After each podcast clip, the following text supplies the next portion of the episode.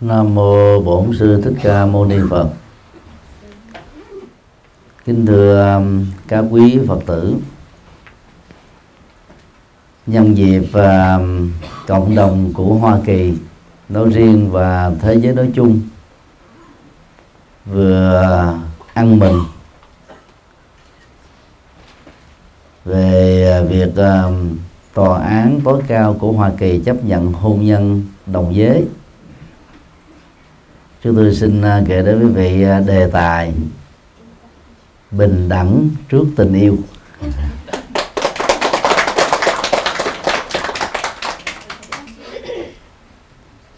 Đây là đề tài uh, ứng dụng Phật giáo vào trong đời sống của người tại gia, và đặc biệt là dành cho người tại gia thuộc giới tính thứ ba. Và vốn trong lịch sử đó, từ năm một nghìn chín trăm chín mươi về trước đó, phương Tây đi đầu, sau đó các châu còn lại đó cho rằng người thuộc giới tính thứ ba là những người bị tâm thần. Nhận thức này đã dẫn đến rất nhiều các phân biệt đối xử, trước nhất là trong gia đình của đương sự, bao gồm cha mẹ và những người thân huyết thống. Sau đó rộng hơn nữa là cộng đồng xã hội xung quanh, vì khi thấy những biểu hiện về tình yêu mang một thiên tính mà không phù hợp với cái tình yêu mang tính truyền thống gắn kết với giới tính nam và nữ, nỗi khổ niềm đau đó, đó đã làm cho rất nhiều người thuộc giới tính thứ ba trở nên bất bình thường và đè nén cái nỗi đau ở trong tâm đó.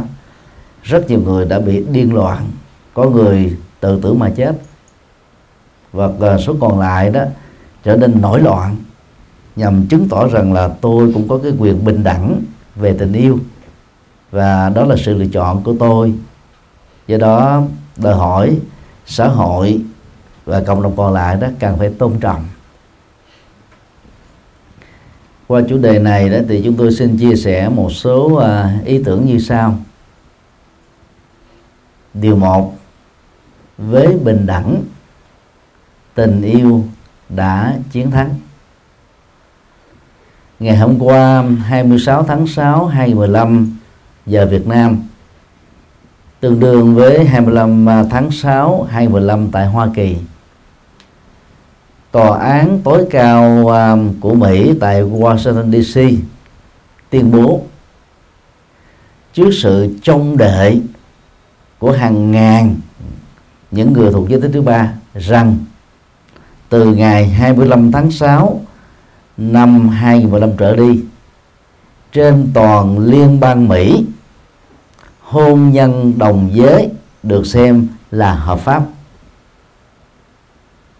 Rất nhiều người đã vỡ òa ra mà khóc.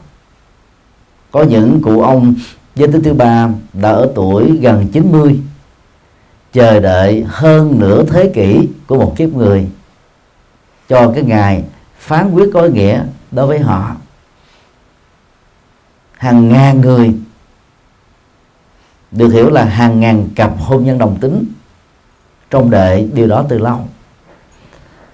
Như vậy, mười bốn tiểu bang được xem là bảo thủ còn lại của Hoa Kỳ, trong số trên năm mươi tiểu bang của nước này đó, đã phải sửa đổi lại luật về hôn nhân. Và từ đó đó, ba trăm triệu người của Hoa Kỳ buộc phải chấp nhận sự bình đẳng về tình yêu đối với những người thuộc giới tính thứ ba. Đây được xem là một chiến thắng rất to lớn của tình yêu thông qua chủ trương về bình đẳng giới tính. Hà Lan là quốc gia được xem chấp nhận hôn nhân đồng tính đầu tiên. Thủ đô của Hà Lan là Amsterdam, và hội những người thuộc giới tính thứ ba đó đã được thành lập, đặt tên là Amsterdam, và bằng nghệ thuật chơi chữ trong tiếng Anh đó thì họ tách chữ am ra thành cái động từ to be, và lúc đó phát âm là I am Amsterdam. Và Amsterdam đó được được xem như là cái cái giới tính thứ ba mà người ta đó được sinh ra gắn kết với nó, chứ không phải nó là một sự lựa chọn. I am Amsterdam là một cái phán đoán nhằm khẳng định rằng tôi là một con người, và con người của tôi dù là thế giới thứ ba được mệnh danh là Amsterdam. Amsterdam là một danh xưng, và do đó yêu cầu mọi người hãy tôn trọng danh xưng Amsterdam đó, không có gì phải phân biệt với những danh xưng Nguyễn Văn Nga, Nguyễn Thị B uh, hay là Nguyễn Thị C. Chẳng qua cũng là một khái niệm thôi. Như vậy khái niệm về giới thứ ba cũng giống như là khái niệm giới tính nam, khái niệm giới tính nữ, và cũng là những con người.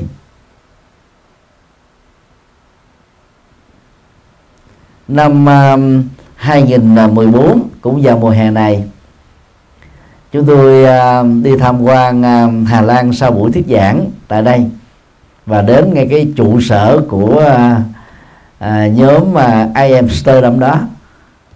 Họ rất là vui vẻ, lạc quan, yêu đời, năng động, và muốn mọi người thông qua các cái hoạt động đó đó thừa nhận họ là những con người bình thường. Cái kỳ vọng của những người thuộc giới tính thứ ba là chuyện đó thôi. Nhưng mà cái chân lý đơn giản đó không phải ai trên hành tinh này cũng đều thừa nhận được. Vào ngày mười bảy tháng năm năm một nghìn chín trăm chín mươi, W H O, Tổ chức Y tế Thế giới, chính thức công bố và yêu cầu tất cả các quốc gia trên toàn cầu phải loại bỏ cái phân biệt đối xử khi liệt người đồng tính, tức là giới tính thứ ba đó, vào nhóm tâm thần. Đó là ngày lịch sử quan trọng nhất mà những người thuộc giới tính thứ ba không thể nào quên, và nhân loại còn lại chiếm đại đa số trên hành tinh gồm bảy tỷ người này cũng không thể nào quên ngày đó. Vào à, cách đây khoảng hai mươi năm, sau những đấu tranh về phương diện luật pháp, thì cộng đồng những người giới tính thứ ba đó đã dùng mà bốn chữ viết tắt L G B T bằng tiếng Anh để chỉ cho cái um, cộng đồng những người bị phân biệt đối xử trên toàn cầu. L viết tắt của chữ lesbian là đồng tính luyến ái nữ. G viết tắt của gai, đồng tính luyến, đồng đồng tính luyến ái nam. B là viết tắt của uh, bisexual là lưỡng tính, tức là người có thể yêu người nam cũng có thể yêu người nữ. Và T đó là viết tắt của uh, transgender, tức là chuyển giới tính từ một thân nữ trở thành thân nam, từ một thân nam trở thành thân nữ. Hội của những người L G B T đó đã nối kết với nhau một cách toàn cầu. Kể từ năm hai nghìn trở đi đó, thì họ đã liên kết trên hành tinh này khoảng một trăm quốc gia. Từ năm hai nghìn mười hai đó, lượng quốc gia tham gia vào hội đoàn này đó đã trên một trăm bảy mươi. Thì đó cho thấy là cái cộng nghiệp của những người G, L G B T đó là rất lớn. Lớn đến độ đó, chúng ta không thể nào nhắm mắt làm ngơ, và chúng ta cũng không thể dựa vào cái giới tính hoặc nam hoặc nữ của mình mà có những hành động phân biệt đối xử với thế giới còn lại mà vốn họ hoàn toàn không hề muốn, và cũng không có một sự lựa chọn giới tính từ lúc mới sinh ra.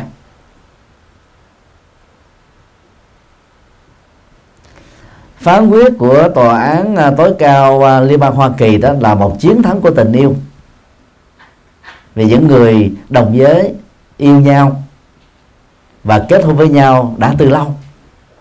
Kết hôn trong sự phạm pháp, yêu nhau trong sự lẩn trốn xã hội và gia đình cũng như là những người thân. Ảnh hưởng của cái phán quyết này đối với toàn cầu là rất lớn, vì Hoa Kỳ đó được xem là nước đi đầu của thế giới phương Tây về nhân quyền và các cái quyền tự do mà con người cần có. Theo dự đoán của chúng tôi, trong vòng mà nhiều nhất là một năm, một, một thập niên tới, đại đa số các quốc gia còn lại trên hành tinh sẽ bắt chước cái phán quyết của Hoa Kỳ để chính thức thừa nhận hôn nhân đồng tính ở nước của họ. Và điều đó, đó nó mở cửa làm cho những người thuộc giới tính thứ ba đó không còn sống trong cảnh mặc cảm tự ti nữa, mà thường cái đó nó tạo ra những cái rối loạn về cảm xúc, thậm chí những nối loạn nổi loạn về phương diện gia đình và xã hội. Vào năm thứ sáu sau khi giác ngộ, tại uh, Vesali, Đức Phật đã truyền bá học thuyết bình đẳng giới. Nhân sự kiện hoàng hậu Mahabhasa Ba Đề, công chúa Gia Dù Đà La nguyên là vợ của ngài, và các công nương cũng như là các bà hoàng sang trọng quý phái của dòng họ Sakya đi bộ năm trăm cây số từ Kavala Vastu, tức là thủ phủ của bang Sakya, nơi mà Đức Phật sinh ra, đến Vesali, nơi mà Đức Phật đang truyền bá học thuyết bình đẳng giới này, để tình nguyện trở thành các nhà tâm linh nữ. Dùng từ tâm linh nữ nó, nó chuẩn hơn là nữ tu. Nữ tu chỉ mới nói lên về cái giới tính của người đi tu là nữ, còn nhà tâm linh nữ đó là một cái từ thừa nhận rằng là khi một người nữ đi tu, tu tập đúng phương pháp theo tinh thần Phật dạy, thì vị đó chính là điểm tựa tâm linh của quần chúng đại gia, trong đó có những người nam và những giới tính còn lại. Về phương diện lịch sử đó, thì việc đi tu tập thể năm trăm người nữ vào thời điểm đó, mà phần lớn là hoàng hậu, công chúa và công nương thuộc về phá kỷ lục thế giới, cho đến năm hai nghìn mười lăm này vẫn chưa có tình trạng tương tự xảy ra. Người nữ bình dân đi tu là chuyện thường thôi, nhưng mà công chúa, công nương đi tu mới là chuyện lạ. Thế là bỏ cái cơ hội sống đời sang trọng quý phái để trở thành các nhà tâm linh. Đức Phật đã rất khéo léo khi chọn Vesali làm nơi truyền bá học thuyết bình đẳng giới, vì tại, tại đây đó là nước đầu tiên trong liên bang Cộng hòa mười sáu tiểu bang của Ấn Độ lúc đó chủ trương dân chủ. Vua ở Vesali được dân bầu hai mươi sáu thế kỷ trước tại Ấn Độ, mà Vesali là một nước do dân bầu ra. Nó không chỉ là dân chủ đầu tiên của Ấn Độ, mà nó là dân chủ đầu tiên trên toàn cầu. Với thể chế dân chủ đó, Đức Phật thấy rất rõ đây là nơi thích hợp nhất để ngài truyền bá học thuyết bình đẳng giới, và kêu gọi xã hội đó phải biết tôn trọng chị em phụ nữ. Không riêng gì Ấn Độ, vào thời điểm đó khắp nơi trên toàn cầu trong thời cổ đại, người nữ chỉ là ba thiên chức thôi, mà vốn do người nam mình đặt ra. Thứ nhất là làm nhà bếp, thứ hai là sản xuất con cái, thứ ba đó là mang hạnh phúc cho chồng. Từ dùng thì có vẻ nó hơi hơi hơi lạ, nhưng mà cái cái cái tâm trạng xã hội lúc đó người ta xem người nữ là như thế. Do vậy tại Ấn Độ, với thể chế tôn giáo và chính trị của đạo Bà La Môn, suốt một kiếp người, người nữ chỉ gắn bó trong ngôi nhà thôi. Người nữ không có cơ hội tham gia chính trị, tham gia giáo dục, tham gia tôn giáo, tham gia các cái hoạt động ngoài xã hội. Luật Manu của đạo Bà La Môn quy định đó, người nữ khi chưa lên xe hoa lệ thuộc vào cha, khi chính thức có gia đình lệ thuộc vào chồng. Nếu chồng chết sớm thì người nữ đó phải lệ thuộc vào con trai trưởng của mình. Luật này kết luận trong một kiếp người, người nữ không được quyền độc lập. Có thể là một cách tình cờ, cũng có thể là tiếp thu từ nền văn hóa của Ấn Độ. Chính thể của Trung Quốc thời cổ đại đó đã đưa ra học thuyết tam tòng và thêm vào đó là tứ đức, bao gồm công, dung, ngôn và hạnh. Đây là bốn tố chất mà người nữ nào cũng cần phải có. Nhưng mà riêng với cái dung là một phân biệt đối xử. Tại sao phụ nữ phải buộc là người đẹp? Như vậy chị em phụ nữ nào không đẹp thì chị em phụ nữ nó bị khổ sao? Cho nên theo chúng tôi á, công, ngôn và hạnh là đủ rồi. Phụ nữ mà siêng năng, à, có kiến thức, có kỹ năng, à, lời nói thì hòa nhã, dịu dàng, dễ nghe, có đức hạnh cao quý, trung thủy và biết à, yêu thương gia đình và yêu thương mọi người, chắc chắn là gia đình đó là rất hạnh phúc, và xã hội xung quanh tương tác với người nữ đó cũng được hạnh phúc lên. Vì phân biệt đối xử cho nên Trung Quốc là thêm chữ dung vô, phụ nữ phải đẹp. Nhưng mà trên thực tế đó, phụ nữ đẹp để làm kiểng là chính. Đàn ông đẹp cũng vậy. Người đẹp thì ít có các năng lực và làm những việc quan trọng trong xã hội, ngoài trừ họ sử dụng sắc đẹp đó như là một cái phước báo và làm giàu trong cái sắc đẹp đó ra, trở thành là người mẫu, nam vương hay là là là hoa hậu vân vân. Và bằng cái nhan sắc với phước báo này đó, nhiều chị phụ nữ đã thăng tiến xã hội rất là nhanh. Người điều đó không có nghĩa là buộc người nữ phải có sắc đẹp.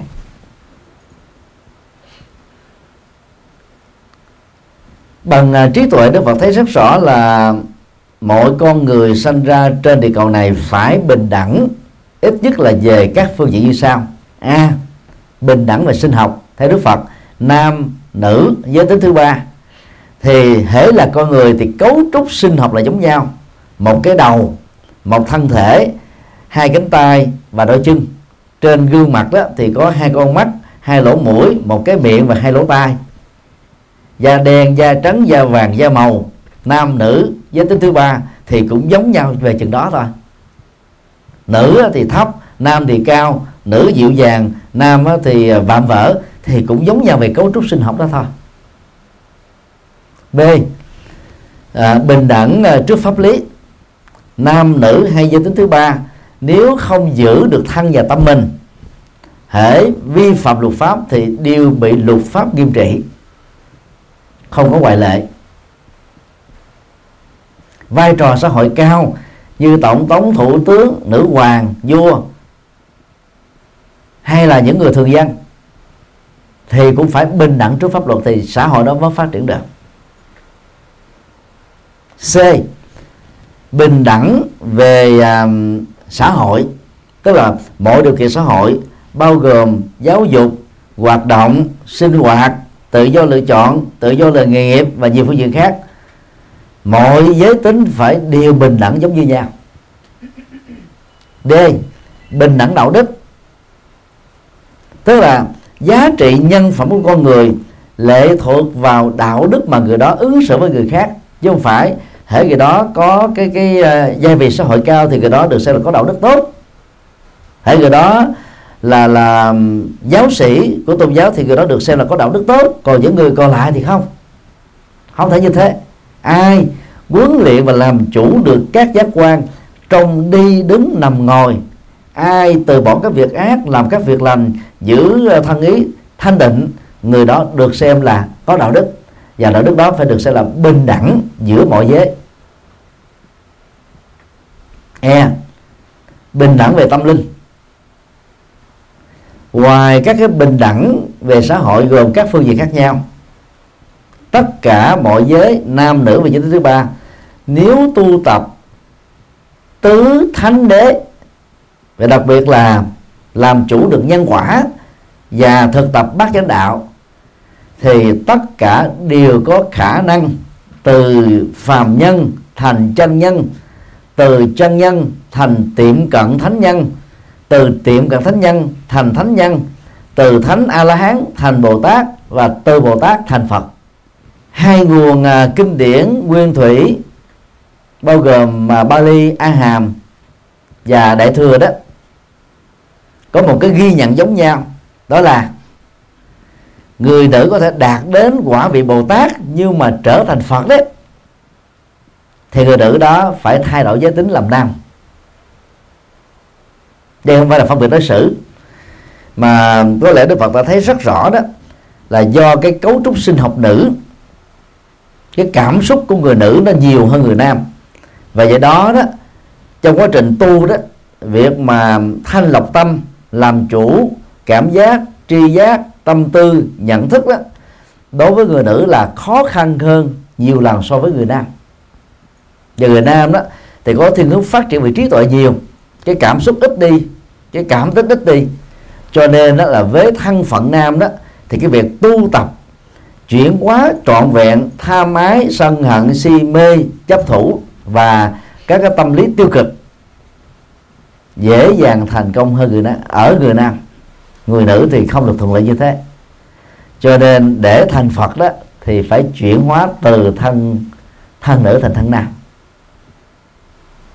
Và làm Phật tử chúng ta không nên xem đây là cái phân biệt đối xử về phương diện tâm linh, mà nó là cái cái quá trình tiến bộ tâm linh thông thường, nó ảnh hưởng đến cái giới tính của con người dữ lắm. Do đó, đó phán quyết của à, Tòa án tối cao Hoa Kỳ từ ngày hai mươi lăm tháng sáu hai nghìn không trăm mười lăm trở đi, người giới tính thứ ba được quyền đính hôn và xã hội cần phải tôn trọng. Cái đó được xem là một chiến thắng to lớn của tình yêu nhờ sự hỗ trợ của học thuyết bình đẳng. Love wins with the support of equality.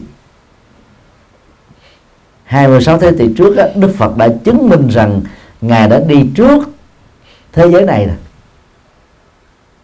Thế kỷ thứ mười bảy thì phương Tây mới bắt đầu hô hào chủ nghĩa bình đẳng giới. Đức Phật đã nhìn thấy xa và kêu gọi, và Ngài chính là cái người điển mẫu trong việc tạo điều kiện để cho một người nữ trở thành thánh nhân. Tác phẩm uh, Trưởng lão Ni Kệ tuyển tập uh, hàng trăm bài uh, thiền thiền kệ chứng đắc của các vị trưởng lão Ni cho chúng ta thấy là về phương diện tâm linh thì những vị thánh A La Hán nữ không thua kém gì các vị A La Hán nam. Nó cũng giống như tác phẩm mà trưởng lão tăng kệ, tức là những bài thơ thiền chứng đắc của các vị trưởng lão tăng thế thôi. Rất tiếc là phương Tây biết đến đạo Phật đó nhiều nhất, như Hoa Kỳ là gần ba trăm năm, châu Âu biết đến đạo Phật đó thì mới khoảng hai thế kỷ thôi. Và có con đường là truyền bá đạo Phật sang phương Tây nói chung, châu nói riêng đó là quá chậm. Do đó là thế giới phương Tây đó là bị thiệt thòi trong việc không biết đến được chân lý và đạo đức Phật dạy.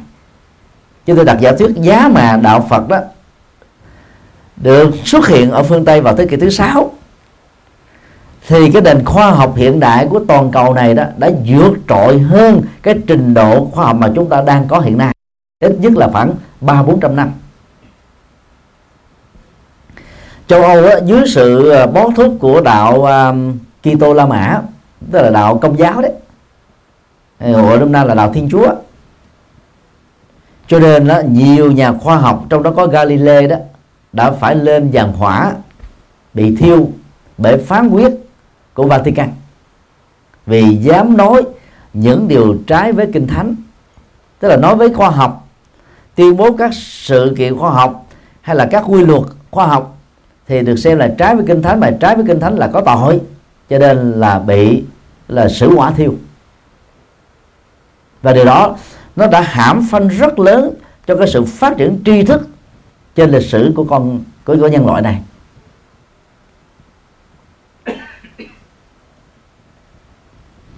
Do vậy khi đạo Phật phát triển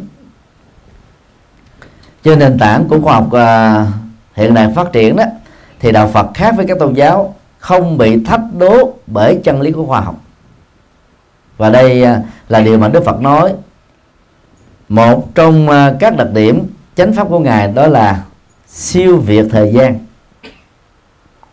Tức là thời nào lời Phật dạy vẫn được xem là tương thích, có giá trị, không bị lạc hậu, lỗi thời như Kinh Thánh của các tôn giáo nhất thần và đa thần. Điều hai, loại hình giới tính thứ ba thật là một ngạc nhiên rất đáng để. Vào thế kỷ thứ sáu đó, Đức Phật ở trong Luật Tạng đã đề cập đến năm nhóm người giới tính thứ ba rồi.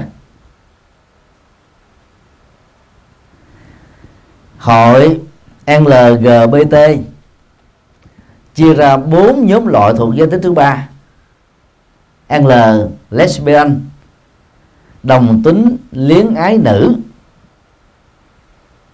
tức là mang thân phận là một người nữ nhưng cá tính và nghiệp lực là một người nam, cho nên thương những cô con gái chứ không thương các chàng trai.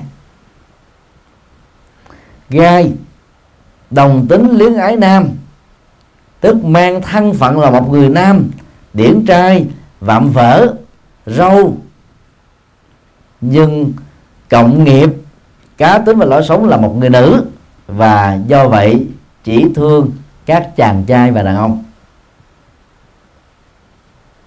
B, bisexual, tức là người lưỡng tính, thì có hai trường hợp là một người nam nhưng khi rơi vào lưỡng tính đó, thì chàng trai đó có thể có tình yêu với người nữ nhưng cũng có thể có tình yêu với người nam. Số lượng này là không nhiều. Tình huống hai là lưỡng tính nữ, tức là mang thân phận người nữ nhưng mà vẫn có thể yêu, lập gia đình với người nam, nhưng cũng có thể yêu và lập gia đình với người nữ. T, transgender, tức là người chuyển giới. Người chuyển giới đó thì thường là tình huống một và tình huống hai thôi. Khi họ có điều kiện tài chánh và mạnh dạn vượt qua cái mặc cảm, họ đi giải phẫu giới tính để trở thành giới tính và thân thể phù hợp với giới tính mà họ trông đợi. Mặc dù ca giải phẫu giới tính đầu tiên là xảy ra ở Mỹ, nhưng Thái Lan ngày nay đó được xem là nước có lượng người đến giải phẫu giới tính nhiều nhất thế giới, vì cái giá ở đây rất là hữu nghị. Trung bình để giải phẫu giới tính là chỉ tốn khoảng chừng hai mươi nghìn Mỹ Kim. Sau đó, đó người thay đổi giới tính đó, sẽ phải tiếp tục uống các loại hóc môn giới tính thêm tối thiểu là sáu tháng cho đến một năm, và sau đó đó mỗi tháng vẫn phải uống theo chỉ định của bác sĩ để họ giữ được cái giới tính mà họ muốn sau khi giải phẫu. Trong giới luật đó, Đức Phật đề cập đến năm loại mà người Trung Quốc dịch là ngũ chủng hoàng môn, tức là năm loại người hoàng môn.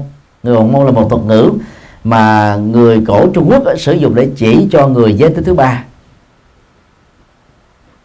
Tình huống một, thân nam nhưng mà nghiệp là nữ, cho nên đó là chỉ có thương những người nam. Trường hợp hai, thân nữ nhưng mà nghiệp là người nam, cho nên chỉ thương những người nữ. Trường hợp thứ ba, lưỡng căn nam, tức là trong một con người thân là nam nhưng mà có hai bộ phận sinh dục, bộ phận sinh dục nam và bộ phận sinh dục nữ. Trường hợp bốn, lưỡng căn nữ, thân thể là nữ nhưng mà có hai bộ phận sinh dục, ngoài nữ tính của mình còn có thêm bộ phận của người nam. Thì hai dạng này đó nó nó gần giống như mà phức tạp hơn là là là bisexual, nó là người lưỡng tính. Người lưỡng tính đôi lúc chỉ họ có một bộ phận sinh dục thôi, nhưng mà họ có tình yêu đối với cả hai giới tính khác nhau. Còn người lưỡng căn đó, về bản chất họ là một người lưỡng tính, nhưng mà lại có thêm một cái bộ phận sinh dục khác. Cho nên đó, tùy theo sở thích mà họ đi giải phẫu giữ lại cái bộ phận sinh dục mà họ thích, để họ sống thiên về cái giới tính đó nhiều hơn là giới tính còn lại. Trường hợp này đó, y khoa ngày nay đó khoảng năm năm trở lại mới đề cập đến một vài trường hợp điển hình thôi. Và tình huống năm là bị ảnh hưởng bởi công nghiệp của người giới tính thứ ba. À, y khoa ngày nay gọi đó là hội chứng giới tính thứ ba. Tức là những người này đó về bản chất đó, là mang giới tính hoặc nam hoặc nữ, giống như bao nhiêu con người bình thường, nhưng vì do sống chung với những người thuộc giới tính thứ ba, bày tỏ cái sự cảm thông sâu sắc với những người đó, cho nên chấp nhận yêu những người đó và hoặc làm vợ hoặc làm chồng của những người đó. Cho nên đến một lúc nào đó đó, do cái tác động của xã hội hoặc có một người khác giới phái đem lòng yêu thương thuyết phục họ, thì có một số người đã từ bỏ thế giới thứ ba đó, họ trở lại người bình thường, vì về bản chất đó họ không thuộc về cộng nghiệp giới tính thứ ba này.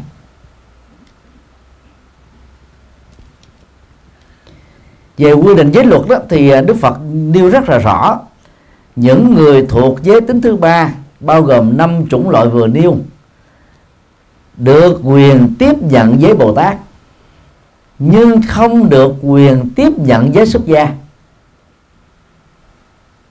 mà người Trung Quốc thường gọi là giới thanh văn. Giới thanh văn đó là có giới tướng, việc mà mình thọ giới đó nó phải phù hợp với giới tính, để mình sống trong các ngôi chùa có những người đồng tu là những người cùng với giới tính. Lý do mà Đức Phật là không cho người giới tính thứ ba đi tu đó đơn giản là như thế này: mang thân nam nhưng mà tánh nữ, sống trong chùa tăng đó thì thương các thầy; mang thân nữ nhưng mà vì tánh là nam, sống trong chùa ni thì thương các sư cô. Bây giờ mà mang thân nam mà sống trong chùa ni đó thì quần chúng đâu biết ta là dị nghị, mang thân nữ mà sống trong chùa tăng đó thì cũng tương tự, dẫn đến tình trạng như vậy. Do những cái giới hạn chưa có uh, giải phẫu giới tính à, vào thời điểm đó, nên Đức Phật đó, không cho phép người thuộc giới tính thứ ba trở thành người xuất gia. Nhưng Đức Phật mở một cái cơ hội là cho họ tiếp nhận giới phẩm Bồ Tát. Bồ Tát thì không phân phân luận là xuất gia hay tại gia. Người đi tu thọ với Bồ Tát đó, thì trở nên năng động hơn, nhập thế hơn, phụng sự nhiều hơn. Tiêu biểu cho quan điểm nhập thế của người xuất gia được nêu ra bởi Ngài A Nan, và được nhắc ở trong bài tựa của Thủ Lăng Nghiêm thời Kinh Khuya mà các chùa Bắc Tông, các thầy, các sư cô thường đọc tụng: như nhất chúng sinh vị thành Phật, chung bất ư thử thủ nê hoàng. Nếu còn một chúng sinh bị khổ đau trong luân hồi đó, thì con, tức là các vị tu sĩ, phát nguyện không thành Phật với hành đạo Bồ Tát thôi, nhằm giúp họ, đồng hành với họ, giúp họ vượt qua nỗi khổ niềm đau. Do đó, theo phát nguyện này đó, thì các vị xuất gia theo Đại Thừa thọ giới Bồ Tát, dầu là tu theo Tịnh Độ Tông, cũng không bao giờ phát nguyện sanh Tây Phương. Vì sanh Tây Phương là mình dọn đi bắt tiêu rồi, bỏ thế giới này khổ đau lại cho những người khác, mình không quan tâm đến nữa, nó không thuộc về trách nhiệm của mình nữa. Nhưng mà rất tiếc là cũng rất nhiều tăng ni sáng nào cũng đọc là như nhất chúng sanh vị thành Phật, chung bất ư thử thủ đế hoàng, mà chúng sanh tại địa cầu này là bảy tỷ người, nhưng mà sau thời kinh sau đó mới chỉ có một tiếng thôi là nguyện sanh Tây Phương Tịnh Độ Trung cửu phẩm liên hoa vi phụ mẫu. Tức là sanh lên Tây Phương, hoa sen uh, chính phẩm uh, trở thành là cha mẹ, tức là sinh ra bằng con đường biến hóa chứ không phải sanh ra từ trứng hay là từ bào thai, từ sự ấm thấp giống như là con người và một số loài động vật. Do đó đọc kinh bằng âm Hán Việt mà không hiểu được chữ Hán đó, đôi lúc đó, lời phát nguyện trước giờ khóa niệm sau đó là tự mâu thuẫn lẫn nhau, điều đó không ổn.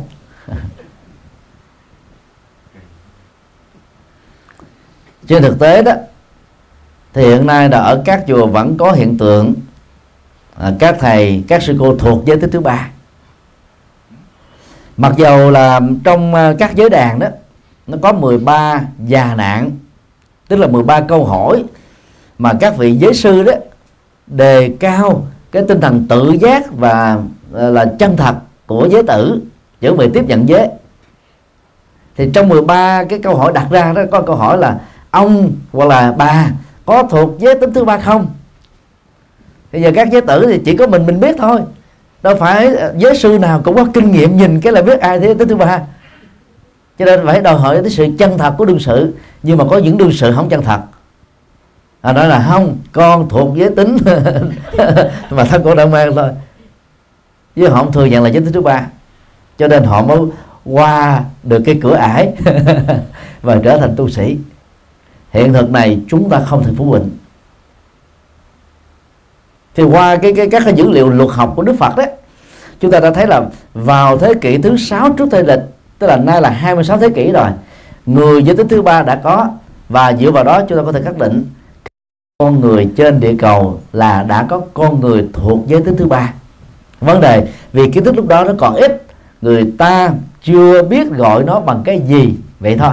Còn phương Tây này đó cực đoan hơn, người ta mới liệt nhóm người giới tính thứ ba vào nhóm tâm thần và ứng xử phân biệt đối với họ. Cha mẹ cũng ứng xử phân biệt, xem họ là bị tà ma nhập, bị tâm thần, cho nên đó là trừng phạt, rồi tòa án dị giáo, đánh đập, rồi cấm túc, ứng xử chà đập nhân phẩm, xúc phạm cảm xúc và hàng loạt những phân biệt đối xử khác. Tháng chín năm hai nghìn mười hai, Liên Hợp Quốc mới xuất bản một cái quyển sách là trên sáu mươi trang, kêu gọi tất cả các quốc gia đã phải tôn trọng những người thuộc giới tính thứ ba và không được phân biệt đối xử với họ dưới mọi hình thức.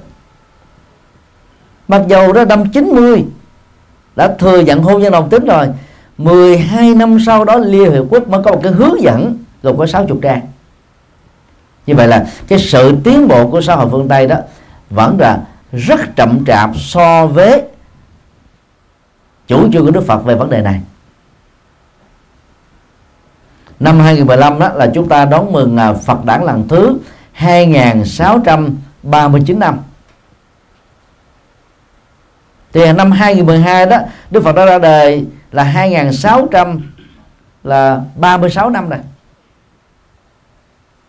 Như vậy là ít nhất là cùng cái thời điểm đó Đức Phật đã thấy năm loại giới tính thứ ba và kêu gọi chúng ta ứng xử bình đẳng giới đối với họ rồi, tôn trọng họ, bởi vì họ là con người. Và trong kinh Đức Phật nói rất rõ, nhân thân nan đắc, thân người là khó gặp được, khó đạt được. Và để đề cao cái vai trò của con người đó thì Đức Phật đã nói bằng một cái ánh dụ rất có chiều sâu, giống như một con rùa mù lên đên trên biển cả gần cả một ngàn năm. May mắn, may mắn thay là thời điểm đó, đó có một cái bọng cây đang trôi nổi và con rùa mù này đó là nó nó được bị đẩy vào trong cái bọng cây, và nhờ đó cái cây nó được tấp vào bờ, con rùa mới được lên trên trên cạn. Đức Phật nói trong rất nhiều kinh đó, con người là quý giá hơn tất cả các loài động vật còn lại. Trong một ngôi nhà ở những nơi mà khí hậu ẩm thấp như Việt Nam, ở dưới căn nhà ba mươi mét vuông đó, bốn mươi mét vuông đó có đến hàng ngàn con kiến. Trong ngôi nhà nhiều nhất ở Việt Nam, nhiều nhất một gia đình là hai mươi thành viên, mà dưới đó đến là là vài ngàn con kiến.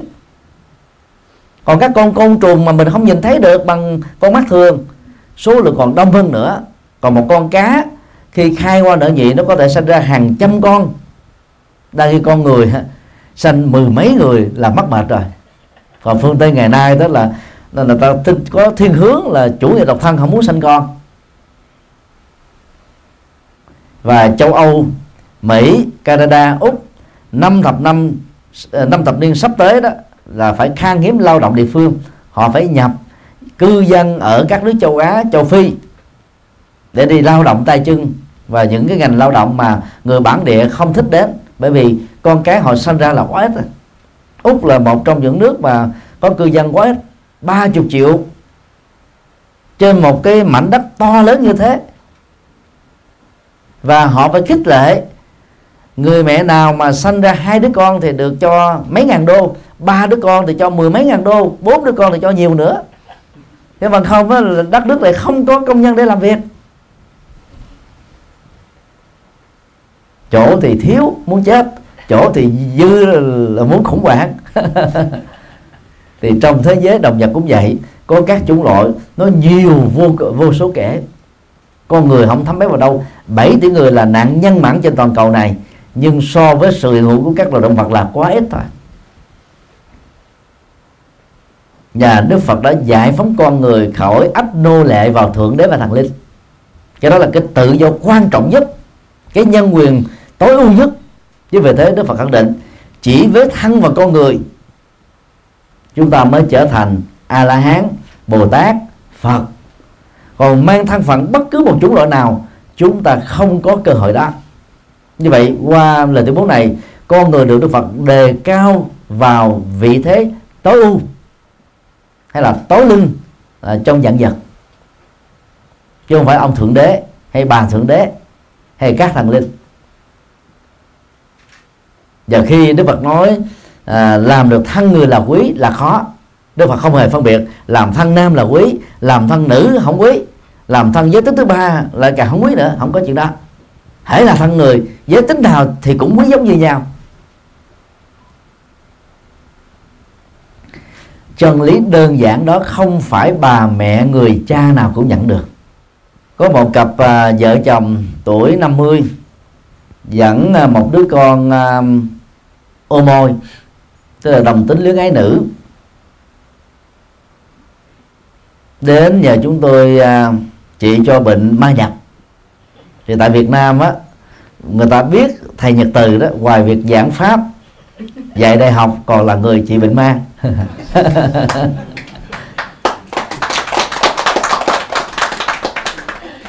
Thực tế thì ma nhập là một hiện tượng không có thật về phương diện Phật học, về phương diện khoa học. Nó là rối loạn tâm thần đa nhân cách. Cô bé này bị vào chứng bệnh đó, nhưng mà cha mẹ đó thì tưởng là ma nhập. Bằng kinh nghiệm điều trị bệnh này từ năm một nghìn chín trăm chín mươi hai, từ lúc làm trụ trì chùa Giác Ngộ, chúng tôi biết rất rõ cô ấy không bị bệnh, mà người thân của cô ấy mới là bị bệnh và cần điều trị.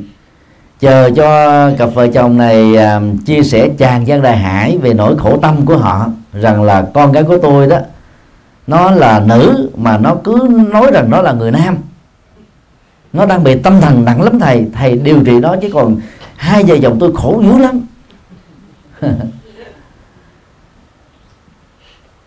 Chúng tôi mới hỏi trực tiếp cô bé ấy là con phát hiện con thuộc giới tính thứ ba vào năm con mười lăm tuổi, mười sáu tuổi hay mười tám tuổi. Cô bé nói ủa sao thầy hay dữ vậy? Nó có gì đâu hay, chuyện đó là chuyện bình thường thôi. Và từ dạo đó đó à, nó có một cái tình yêu đầu đề, thương một chiều một cô gái đồng học ngồi kế bên thôi, rất duyên dáng và xinh đẹp. Nó chụp hình cô gái đó và đem về khoe với cha mẹ. Cha mẹ nó nó bị điên. Và cái mặc cảm đó, cái cái bị phủ định đó đã làm nó bị ức chế tâm lý, cho nên nó không thèm nói chuyện với cha mẹ nữa, giam dốt nó ở trong một căn phòng và nó suốt ngày nó truy cập trên internet à, để nó tìm hiểu về cái cái bản chất cuộc sống của nó. Bởi vì nó cũng là một đứa mới lớn thôi, nó không hiểu tại sao mang một thân phận nữ mà lại thương một người nữ, nhưng mà nó không hề có cảm xúc gì với các bạn trai. Càng nghiên cứu, nó càng thấy mặc cảm tự ti về thân phận mình. không giống ai. Thì cái mặc cảm đó do chính cha mẹ của nó phán ra như một tòa án, không có gọi là, là, là thông cảm gì hết, và từ đó nó mất tự tin, cho nên bỏ ăn bỏ ngủ giống như một kẻ tâm thần vậy. Mà thực tế thì nó chẳng bị tâm thần, nó chỉ bị sốc tâm lý thôi. Chúng tôi đã phân tích cho đôi vợ chồng này biết về giới tính thật của con của họ, và yêu cầu họ hãy mở tâm từ bi ra, thực tập hạnh Bồ Tát Quan Thế Âm để hiểu được cái hoàn cảnh khó khăn của đứa con mình. Nếu như người Việt Nam mình thường tâm niệm á, đứa con nào cũng là con, giàu con trai hay là con gái, thì chúng ta nên mở rộng thêm một cái nhận thức là đứa con nào cũng là con, giàu nó là giới tính thứ ba. Nhiều người cha đó khi phát hiện ra đứa con trai của họ mang giới tính thứ ba trở thành là bê đê, khổ dữ lắm, khổ đến độ mà họ nghĩ rằng là là, là có lẽ kiếp nào đó họ gieo cái tội ác dữ lắm cho nên mới bị cái thân phận như thế này. Nhất là những người theo Do giáo, những người Trung Quốc hoặc là những người Việt Nam bị nặng cái quan niệm báo hiếu của nhà Nho, đó là trong các loại bất hiếu, nếu không có con trai nói giỏi tông đường là bất hiếu lớn nhất. Mang tâm trạng đó, người cha khi biết đứa con trai của mình là bê đê khổ cung cực, ông ấy còn khổ hơn là đứa con trai của mình bị dướng vào cái giới tính thứ ba này. Cả gia đình cùng khổ, không truyền thông với nhau được, không nói với nhau được, không thông cảm nhau được, họ đã tự làm khó lẫn nhau. Nhiều người cha, nhiều người mẹ đó đã cấm con của mình không được ra đường, khi có khách vô trong nhà thì phải vô cái phòng riêng, đừng để cho khách nhìn thấy, bạn bè nhìn thấy gia đình này có một đứa con thuộc giới tính thứ ba. Cái đó là mối coi khổ đau rất là lớn, mà đang khi những người thuộc giới tính thứ ba chẳng tạo ra tội lỗi gì, và họ cũng không hề muốn như thế, họ phải chấp nhận như thế thôi. Và chàng trai cô gái nào thì bắt đầu đến um, tuổi um, cặp kê, giới tính thứ ba nó, nó hiển lộ mạnh đó, thì đều phải trải qua cái rối loạn cảm xúc rất là lớn, mà cần được sự quan tâm và thông cảm của người thân. Cũng có những trường hợp đó, cái khoảng nửa đời đầu, trung bình ba mươi cho đến ba mươi ba tuổi trở xuống á, người ta sống đúng với cái giới tính gắn liền với cái thân thể hình tướng của mình. Ví dụ như là thân nam thì giới tính nam, thân nữ giới tính nữ. Nhưng từ tuổi ba mươi trở lên bắt đầu nó thay đổi, người ta không còn gọi là thích cái giới tính mình đã có nữa, mà nó nó thay đổi qua một cái giới tính đối lập. Như vậy trước đó nếu người nào lập gia đình sớm, người đó cũng đã có một con, vài con, cũng đã từng thương yêu vợ, cũng từng thương yêu chồng mình đắm đuối, thì bây giờ đó trở nên đó là hững hờ, không còn uh, cảm xúc gì nữa hết. Người vợ giới tính thứ ba nằm chung chồng như thể là đang một người nam nằm chung một người nam khác, người nam giới tính thứ ba đang nằm chung vợ, nhưng mà vẫn thấy là mình là một người con gái đang nằm kế cạnh một người con gái khác, thế thôi.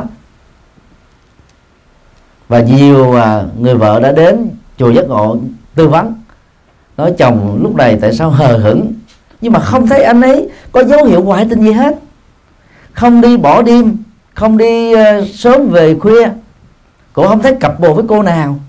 Ở hội các account riêng trên Facebook hay cái gì đó cũng không hề có một dấu hiệu gì hết.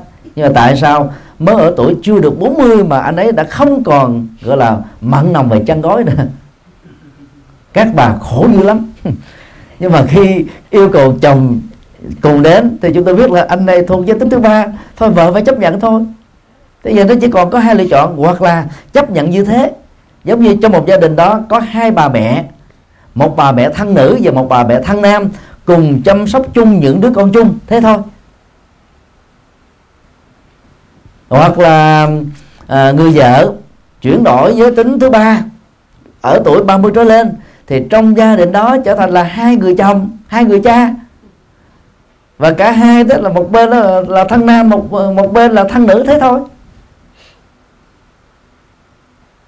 Nếu chấp nhận được thì tiếp tục cái cuộc sống như thế, còn nếu không chấp nhận được đó, thì có thể chọn con đường mà hai bên cùng hoan hỷ, đó là ly dị để giải phóng cho nhau. Thông thường người mang giới tính thứ ba mà đã có gia đình rồi, người ta không muốn ly dị, vì người ta muốn giấu thân phận của mình. Và đương sự còn lại đó, nói theo một cách nào đó đó, đã trở thành nạn nhân. Người vợ người chồng hỏi cái người giới tính thứ ba này, người ta vẫn phủ định tôi không có, mà trên thực tế là có. Họ cảm thấy mặc cảm dữ lắm.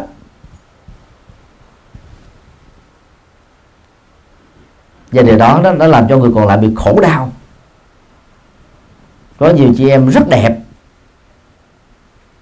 rất là sang trọng, lương bổng cao, mà có ông chồng mới có tuổi ba mươi rồi, hết muốn gì rồi, thì mấy bà ấy nó cảm thấy xúc phạm. Nó chứ trời ơi, tôi mà như thế này ra nha, mấy ông đại gia triệu phú có thể là uh, muốn cái gì được cái đó, mà bây giờ sống chung với ông chồng thì chẳng có ăn nhậu gì hết. Cái quyền lợi căn bản của người tại gia bị mất hết rồi, hạnh phúc trần đời của người tại gia là thế thôi. Dĩ nhiên cũng có nhiều người ta ta còn có những cái cấp độ hạnh phúc khác, hạnh phúc về văn hóa, hạnh phúc về giáo dục, hạnh phúc về đạo đức, hạnh phúc về tôn giáo, hạnh phúc về tình người. Nhưng mà đối với người có gia đình thì hạnh phúc căn bản mà làm cho họ cần có nhau chính là hạnh phúc tính dục, cái mà Đức Phật gọi là tanha, luyến ái tính dục, bao gồm tình yêu và tình dục. Thì những người vợ chồng sống với người giới tính thứ ba là khổ tâm ghê gớm lắm.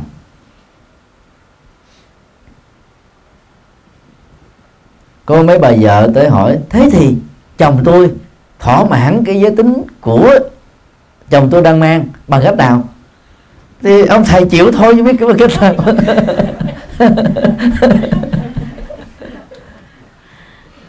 Có nghĩa là quý bà khi nghe được tư vấn mà không tin, hoặc là quý ông khi tư vấn mà không tin vợ mình đã thuộc về giới tính thứ ba, tại vì họ không có một bằng chứng gì về ngoại tình. Mà đi khám sức khỏe thì thận âm thận dương vẫn khỏe, nhưng mà có điều là vì người kia giấu không nói ta. Còn khi đến tư vấn một mình đó, họ họ khai thật hết rồi. Thì bây giờ ông thầy tư vấn được, chứ còn mình mà giấu úp úp mở mở làm sao giúp được. Do đó chúng ta có thể thấy là nếu không đón nhận được cái lòng từ bi, không phân biệt đối xử từ cha mẹ, anh chị em, bạn bè, những người thuộc giới tính thứ ba sống trong sự khổ tâm. Và cái khổ tâm đó, đó làm cho họ trở nên không giống ai. Đã không giống ai về tính cách và, và thân thể rồi, bây giờ nó còn không giống ai về cái lối sống ứng xử nữa. Điều ba, người giới tính thứ ba cần vượt qua các khó khăn. Có hai khó khăn lớn nhất mà người giới tính thứ ba đối diện và khó có thể chiến thắng được trong đời. Thứ nhất là cái nhu cầu tính dục. Vì thuộc vào giới tính thứ ba cho nên tình yêu của họ đó phần lớn là đơn phương. Và những trường hợp còn lại đó là bị lợi dụng thôi. Ví dụ một người nam thuộc giới tính thứ ba khi thương một người nam khác thì thường thích thương những cậu trẻ tuổi hơn, thậm chí là bằng tuổi con cháu mình. Còn người nữ ô môi đó mà thuộc giới tính thứ ba thì lại thích thương các cô gái trẻ trung, nhỏ tuổi nhiều hơn mình. Đó là tâm lý chung. Và do vậy trong tình yêu như một quy luật, người lớn tuổi mà thương người trẻ tuổi, lệ thuộc về tâm lý dẫn đến nhiều lệ thuộc khác. Cho nên đó, trong phần lớn các trường hợp thương người uh, người khác, người giới tính thứ ba đó bị móc túi, tức là bị lợi dụng tiền đó. Tức là rất nhiều người chẳng hề thương người giới tính thứ ba, nhưng mà bằng cặp kè người ta bắt đầu mới lợi dụng, đòi hỏi cái này, yêu cầu cái kia, buộc người giới tính thứ ba phải chiều chuộng mình. Cho nên rất nhiều người thuộc giới tính thứ ba đó làm bao nhiêu tiền cũng không đủ, mặc dù họ không ăn sai cho chính họ, nhưng họ chu cấp cho người tình của mình. Cho lúc nào đó người tình đó đã đạt được cái nhu cầu của mình, và cảm thấy nhàm chán rồi đó thì bắt đầu tách đi, dẫn đến tình trạng là người thuộc giới tính thứ ba đó bị thất tình. Rồi họ thất tình nó còn sâu dài hơn những người thuộc giới tính bình thường, họ ghen độc địa hơn và họ có thể giết người bởi cơn ghen. Từ cái cái khuynh hướng lối sống như thế đó, cho nên cái nhu cầu để thỏa mãn năng lượng bản năng đó trở nên nó, nó rất là nặng nề. Và có lẽ thấy rõ được điều này nên Đức Phật khuyên đó, người thuộc giới tính thứ ba không nên đi tu. Vì cái khó khăn nhất của đề một tu sĩ đó, đó là vượt qua cái năng lượng tính dục. Để trở thành thánh nhân thì người tu đó được Đức Phật hướng dẫn là vượt qua tham ái, sân hận, si mê, chấp thủ. Tham ái có ba phương diện: A. Tham ái tính dục. B. Tham ái uh, hiện hữu, tức là thích có con, thích tái sinh. C. Tham ái phi hiện hữu, tức là trầm cảm, không muốn sống nữa, chết bằng các hình thức tự tử khác nhau, hoặc là thề là kiếp sau tôi không làm người Việt Nam, hay là kiếp sau tôi không làm người, làm cây thông đứng giữa trời mà reo. Trước năm bảy mươi lăm làm cây thông đứng còn an toàn, bây giờ mà làm cây thông đứng ở Việt Nam bị lâm tặc nó nó nó ăn thịt hết. Thì cái tâm trạng đó nó thuộc về đó là là là một phần của tham ái, là vô hữu ái. Chỉ khi nào à, chuyển hóa thành công tham ái, người xuất gia mới trở thành thánh nhân. Và bằng định nghĩa này đó, tất cả những người tại gia còn sống trong tình yêu và vợ chồng nói chung không thể nào trở thành thánh được, ngoại trừ những người tại gia độc thân và sống như các thầy tu vậy. Số lượng đó không đáng nhiều. Cho nên đó, làm tại gia đừng bận tâm đến giải thoát chi cho nó mệt. Vì mình kỳ vọng như thế là tự mâu thuẫn, nó tạo cho mình những cái cái bức xúc. Mình vẫn sống bằng cái nhiên liệu của tình yêu, và hạnh phúc bởi cái nhiên liệu đó nó được đốt cháy. Mà mình muốn giải thoát, cái nó đi ngược hoàn toàn lại, nó tự động nó tạo cho chúng ta tự mâu thuẫn. Rất tiếc là trong hai mươi thế kỷ qua thì Trung Quốc truyền bá các pháp môn, và pháp môn nào cũng nói rằng là người tại gia có thể tu giải thoát, đặt họ vào một cái cái tư thế lúc nào cũng gây áp lực hết. Trong kinh A Di Đà đó, Đức Phật nói rất rõ, muốn giảng sanh Tây Phương đó thì phải đủ năm điều kiện. Thứ nhất là căn lành lớn. Căn lành lớn là hết tham ái, sân hận, si mê, chấp thủ. Thứ hai là công đức lớn, tức là làm các Phật sự và thiện sự ở mức độ quy mô và quỹ mô, chứ không phải là làm tàn tàn, chiếu lệ, qua lo, lâu lâu một lần. Thứ ba là à, nhân duy túc lớn, lập đạo tràng, khích lệ, dẫn dắt nhiều người đồng tu. Thứ tư là quán pháp âm, tức là lấy dữ liệu Ta Bà để xây dựng tịnh độ, không chán Ta Bà, không trốn khỏi cuộc đời này, không cô lập quá mình. Và thứ năm là nhất tâm bất loạn. Rất tiếc là khi truyền bá pháp môn đó, thì các pháp sư Tịnh Độ Tông chỉ giới thiệu yếu tố thứ năm thôi, bỏ bốn yếu tố đầu, cho nên người ta mừng hụt rằng là người tại gia có thể giải thoát. Khi mà mình chuyển hóa được tham ái, tức là căn căn lành lớn là hết hết tham ái, hết sân hận, hết si mê, người đó đã trở thành thánh rồi. Khi trở thành thánh rồi đó thì cần gì sanh Tây Phương chứ nữa. Thánh có mặt ở chỗ nào, chỗ đó là cực lạc. Chiều sâu triết lý của kinh A Di Đà nằm ở chỗ này. Do đó cái khó khăn nhất của người giới tính thứ ba đó là vượt qua được cái năng lượng tính dục. Nó rất là hãy hừng, mạnh bạo, bởi vì cái ức chế tâm lý là là bị phủ định, không được thừa nhận, không được công khai hóa. Thì các cái cuộc tình à, à, của người giới tính thứ ba, mặc dù họ đang có chồng có vợ, nó chỉ diễn ra chừng đôi ba phút thôi. Và trong một kiếp người, người giới tính thứ ba đó có thể là thương vài ba chục người, hết bị người này bỏ bắt đầu qua cái cuộc tình mới, hết bị cuộc tình mới bỏ thì qua cái cuộc tình kế tiếp nữa, cứ như thế từ cuộc tình này sang cuộc tình khác, rất là khổ tâm. tức là họ sống với cái năng lượng tham ái đó nhiều hơn những người thuộc giới tính bình thường. Và do vậy Đức Phật khuyên họ là hãy tu hành Bồ Tát, vì làm người xuất gia gặp khó khăn trong việc chuyển hóa năng lượng đó. Mà tu hành Bồ Tát đó thì mở lòng từ bi thì rất là dễ. Người giới tính thứ ba đó thì nổi trội về cái tình thương hơn. Nếu mà đổi từ cái cái tình yêu giới tính qua cái tình thương á thì nó dễ dàng ha, là từ cái đó qua cái lý trí. Vốn hai cái nó đối lập nhau, khác biệt nhau.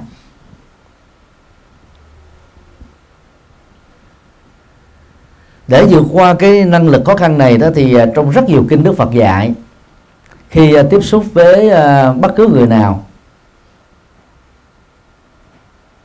thì người nam đó chỉ nhìn thấy người nữ đơn thuần là một con người, người nữ nhìn thấy người nam chỉ cũng chỉ đơn thuần một con người. Người giới tính thứ ba nhìn thấy những người cùng à, à, giới tính của mình là khác giới tính mình cũng chỉ đơn thuần một con người.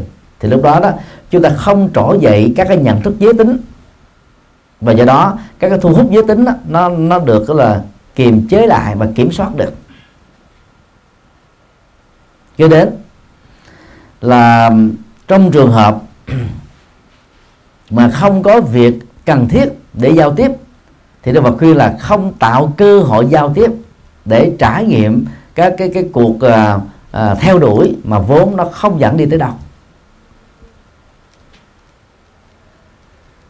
Sâu xa hơn thì Đức Phật dạy chúng ta quán về uh, tình thân, huyết thống. Ai lớn tuổi hơn mình thì xem như là cha mẹ, tức là từ hai mươi trở lên đó, xem như cha mẹ, từ bốn mươi trở lên xem như ông bà, nhỏ hơn hai mươi xem như con, nhỏ hơn bốn mươi thì em xem như cháu, trên là lớn hơn nhau vài tuổi xem như anh chị, nhỏ hơn vài tuổi xem như là em út. Và bằng nhận thức này đó thì những người mà có khuynh hướng thiên nặng về việc mà mình à, à, có thêm bóng hồng thứ hai, thứ ba sẽ có thể khắc phục được. Và khi mà mình xem những người khác đó là họ tộc huyết thống trực tiếp của mình thì chúng ta sẽ dừng lại được. Thì người thuộc giới tính thứ ba cũng nên tập như thế để khắc phục cái năng lượng rất là đầy vì nhu cầu này ở trong tâm và ở trên thân. Về ăn uống đó thì các loại thực phẩm mặn, nhất là những loại thực phẩm nào đó nó làm cho thận được mạnh, bao gồm thịt bò, cá, ngao, sò, ốc, hến, tôm, mực, thì nên hạn chế và ăn những cái loại cá đó mà vảy của nó là không có màu. Thì cái phản ứng hormone tính dục đó, được tạo ra khi được đưa vào trong cơ thể nó ít hơn là các loại thực phẩm còn lại.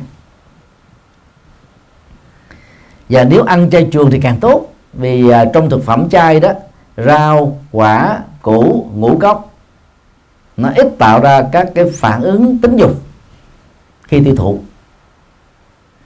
Còn à, trong à, các loại thảo mộc đó, thì à, à, hành, hẹ, tỏi, nén, hương cừ, hương cừ tức là ba rô đó, được xem là thực đơn của thành tượng đái. Là ăn vào cái cái cái, cái nhu cầu nó nó bắt đầu nó nó trỗi dậy.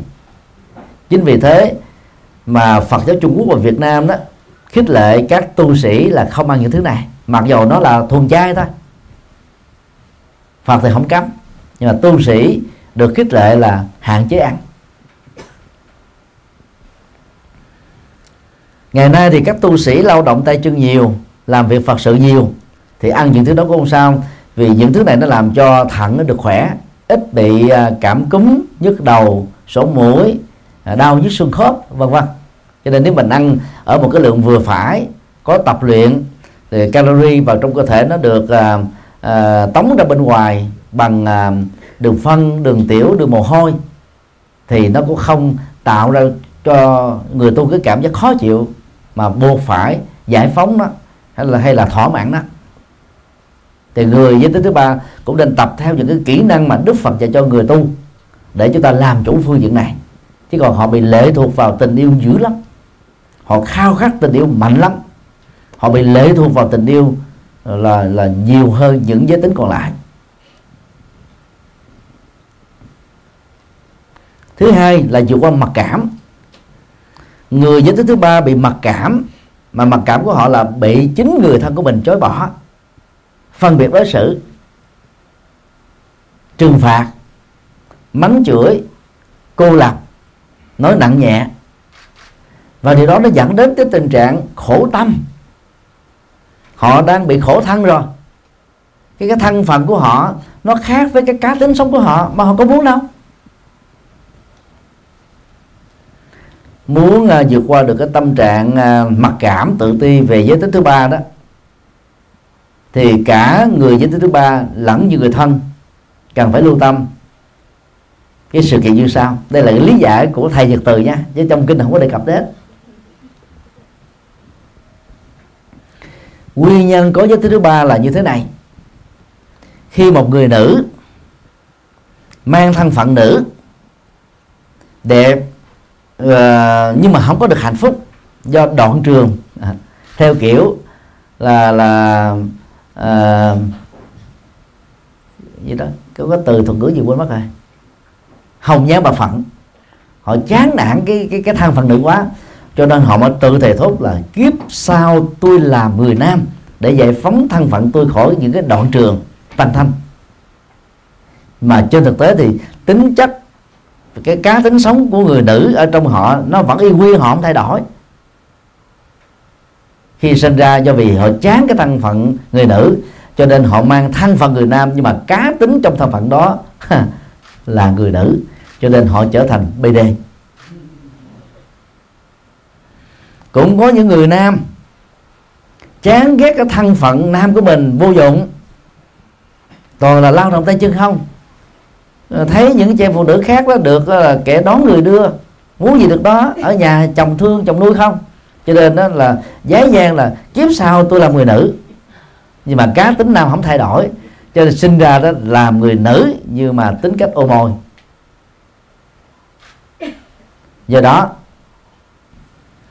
cha mẹ chúng ta sinh ra giới tính gì thì chúng ta quan hệ chấp nhận giới tính đó.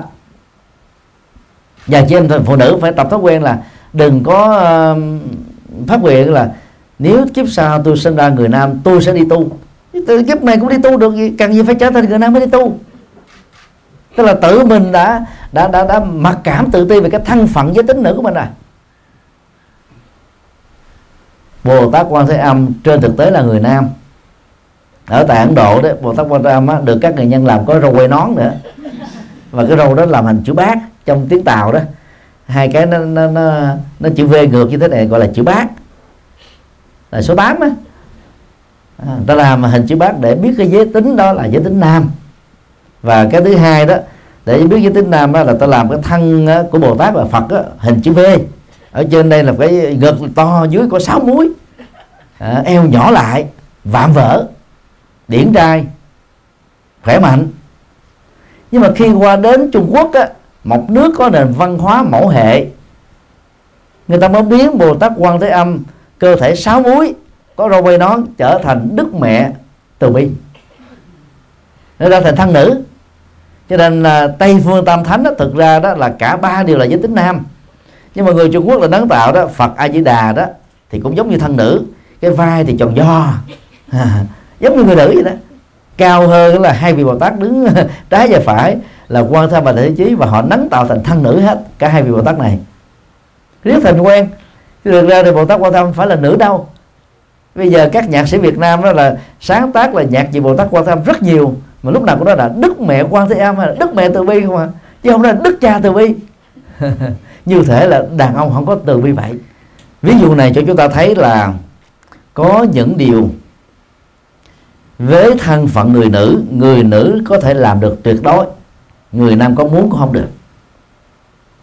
Như vậy tại sao chúng ta phải đi gọi là mặc cảm về thân phận nữ? Có những điều chỉ có người nam làm được, người nữ không làm được, bắt chước chi cho nó mệt. Chẳng hạn như là nam đó là cơ bắp, Ta dỗ về võ thuật bây giờ bình đẳng không có nghĩa là đồng đẳng. Nhiều chị em phụ nữ trở thành võ sĩ, thân này đẹp để cho được nhiều người cưng chuộng, không thích, thích bị đấm, bị soi vậy đó. Như vậy cái bình đẳng đó không phải là thông minh. Mặc dù về luật pháp thì chúng ta được quyền như thế, vì đó là sự lựa chọn.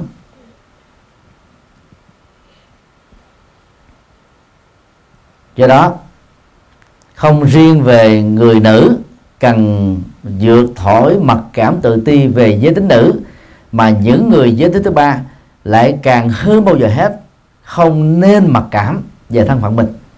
Vì mình có muốn như thế đâu. Khi mới sinh ra mình đã mang cái thân phận đó. Đến tuổi mười bốn có những người nó thể hiện rõ cái giới tính thứ ba rồi, còn ba mươi phần trăm còn lại đó thì sau ba mươi tuổi cái giới tính thứ ba đó nó mới bắt đầu hiển lộ rõ. Thay vì chối bỏ nó, kháng cự nó, chống đối nó, mặc cảm tự ti và khổ về nó, thì chúng ta phải tập làm quen và chấp nhận nó thôi. Còn khá hơn nữa, lấy hai mươi ngàn đô bay qua Thái Lan, xuống Pattaya để giải phẫu, tham dự các cái show hoa hậu chuyển giới, thì tự động về cái có niềm tin liền. Ở Việt Nam á, bê đê Cát Tường là người đầu tiên chuyển giới thành nữ. Gần đây thì có ca sĩ Lâm Chí Khanh, cả hai đều là ca sĩ hết. À, Long Nhật thì chưa, à, Long Nhật thì vẫn còn giữ giới tính của mình, thích à, giả gái vậy đó. Những người nào mà thích giả gái coi chừng kiếp sau trở thành đó là à, ô môi đấy. Và ở Việt Nam chỉ có các danh hài mới lạm dụng vào cái đó, còn thế giới này ta không lạm dụng như thế. Thì người người ta cứ cứ xem đó là việc đó, một người nam mà sống giới tính nữ, một người nữ sống giới tính nam là cái gì đó gọi là chiêu cợt được, giỡn bợt được, cho nên lấy cái đó ta làm các cái tiểu phẩm hài. Hoài Linh là chuyên gia đóng hài giả con gái, nhưng mà ta nói là Hoài Linh cũng thuộc giới tính thứ ba. Người ta nói thì, nhưng mà thầy Nhật Từ nói vậy. Và Trấn Thành là một danh hài trẻ trung đang nổi hiện nay trong nước, cũng thích đóng giới tính giới tính nữ. Đang khi doctor Bean, một nhân vật danh hài nổi tiếng của làng phim Hollywood, đâu có cần phải đi phải giả nữ làm gì đâu. Ai đấy đóng hài bằng cách là hài hài câm ấy, diễn đạt bằng ánh mắt, rồi cái cái thái độ, ngôn ngữ cơ thể, và hết phim này đến phim nọ người ta coi vẫn không nhàm chán, hay hơn cả còn hài sặc lô ngày xưa. Cho nên là chúng ta không nhất thiết phải phải phải mặc cảm vì đó, hay là dùng nó để cỡn bạc, mà hãy chấp nhận nó. Và nếu đủ khả năng tài chính, hãy giải phẫu giới tính để mình trở thành cái cái cái cơ thể mà mình muốn. Hiện nay đó thì giải phẫu giới tính mới chiếm khoảng chừng một hai phần trăm trong tổng số những người thuộc giới tính thứ ba thôi.